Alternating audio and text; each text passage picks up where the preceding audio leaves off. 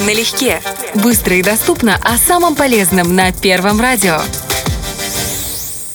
Почему нормальный сон так необходим? Исследования показывают, что регулярное недосыпание замедляет мыслительный процесс у человека, приводит к раздражению, набору лишнего веса и снижению концентрации внимания. И это еще не все минусы недосыпания. О том, как улучшить и нормализовать сон, поговорим прямо сейчас.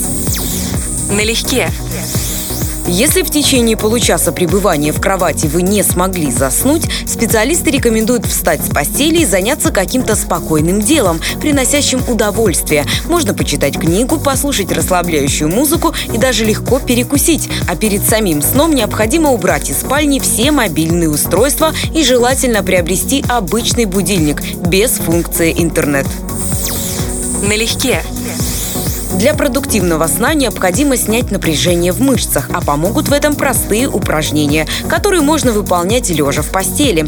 Итак, необходимо просто напрячь мышцу, посчитать до 7, а затем расслабить. Начинайте с пальцев ног и постепенно дойдите до шеи. Упражнения также не помешают нашему мозгу. Неприятные мысли отвлекают нас от сна, поэтому необходимо сосредоточить свои мысли на чем-то приятном.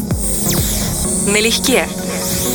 Ну и напоследок поговорим об удобстве. Исследования доказывают, что подушка средней жесткости является самой оптимальной для сна, поскольку обеспечивает правильное расположение головы и шеи человека во время сна.